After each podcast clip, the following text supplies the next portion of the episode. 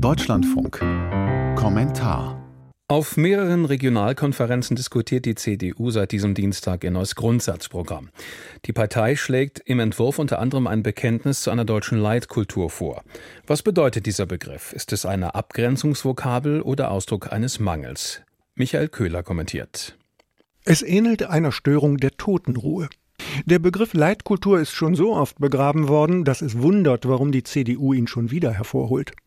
In Zeiten globalisierter Weltkommunikation, zumutungsreicher gesellschaftlicher Verhältnisse scheint es eher eine Beruhigungs- und Trostvokabel zu sein, die Geborgenheit in mental obdachloser Zeit anbietet. Die Begriffskarriere startet 1998 schon, als der muslimischen Lehramtsanwärterin Fereshta Ludin durch die damalige Kultusministerin Annette Schawan die Einstellung versagt wurde, weil sie darauf drängte, im Unterricht ein Kopftuch tragen zu wollen. Eine Debatte über Religionsfreiheit und Integration entstand.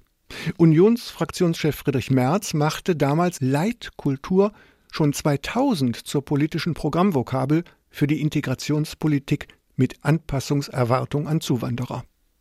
Seither haftet dem Begriff etwas heimatduselig Beengtes und auch Hegemoniales an.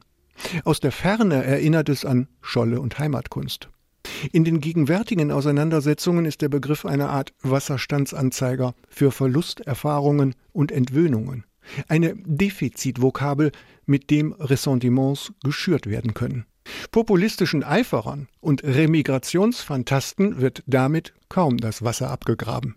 Und die Probe aufs Exempel in Heimattreue und Staatsbürgerkunde sollte die CDU besser nicht machen.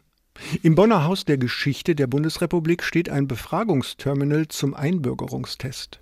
Ist Deutschland eine Monarchie, Diktatur oder Demokratie?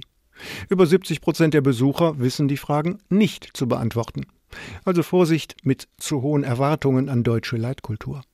Schon der grünen Fresser, der ehemalige Generalsekretär der Union und intellektuelle Jesuit Heiner Geißler, hatte was dagegen und mühte sich, einen anderen Begriff von Dolf Sternberger nämlich zu etablieren, den anspruchsvolleren Verfassungspatriotismus.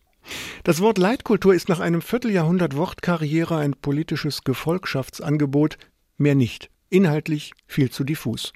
Sigmar Gabriel machte dem Gespenst mal ein Ende, indem er kurz sagte, erkenne das Grundgesetz, das Reiche als Leitorientierung.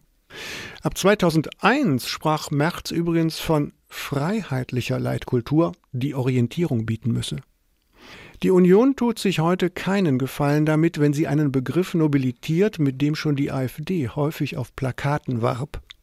Das riecht nach Gartenzaun, Stammtisch und Biedermeier. Selbst Traditionalisten müssen was dagegen haben.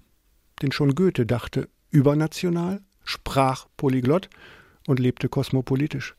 Es geht um die berechtigte Frage, was ist Deutsch? Die Antwort steckt schon drin. Typisch deutsch ist die Frage, was ist Deutsch?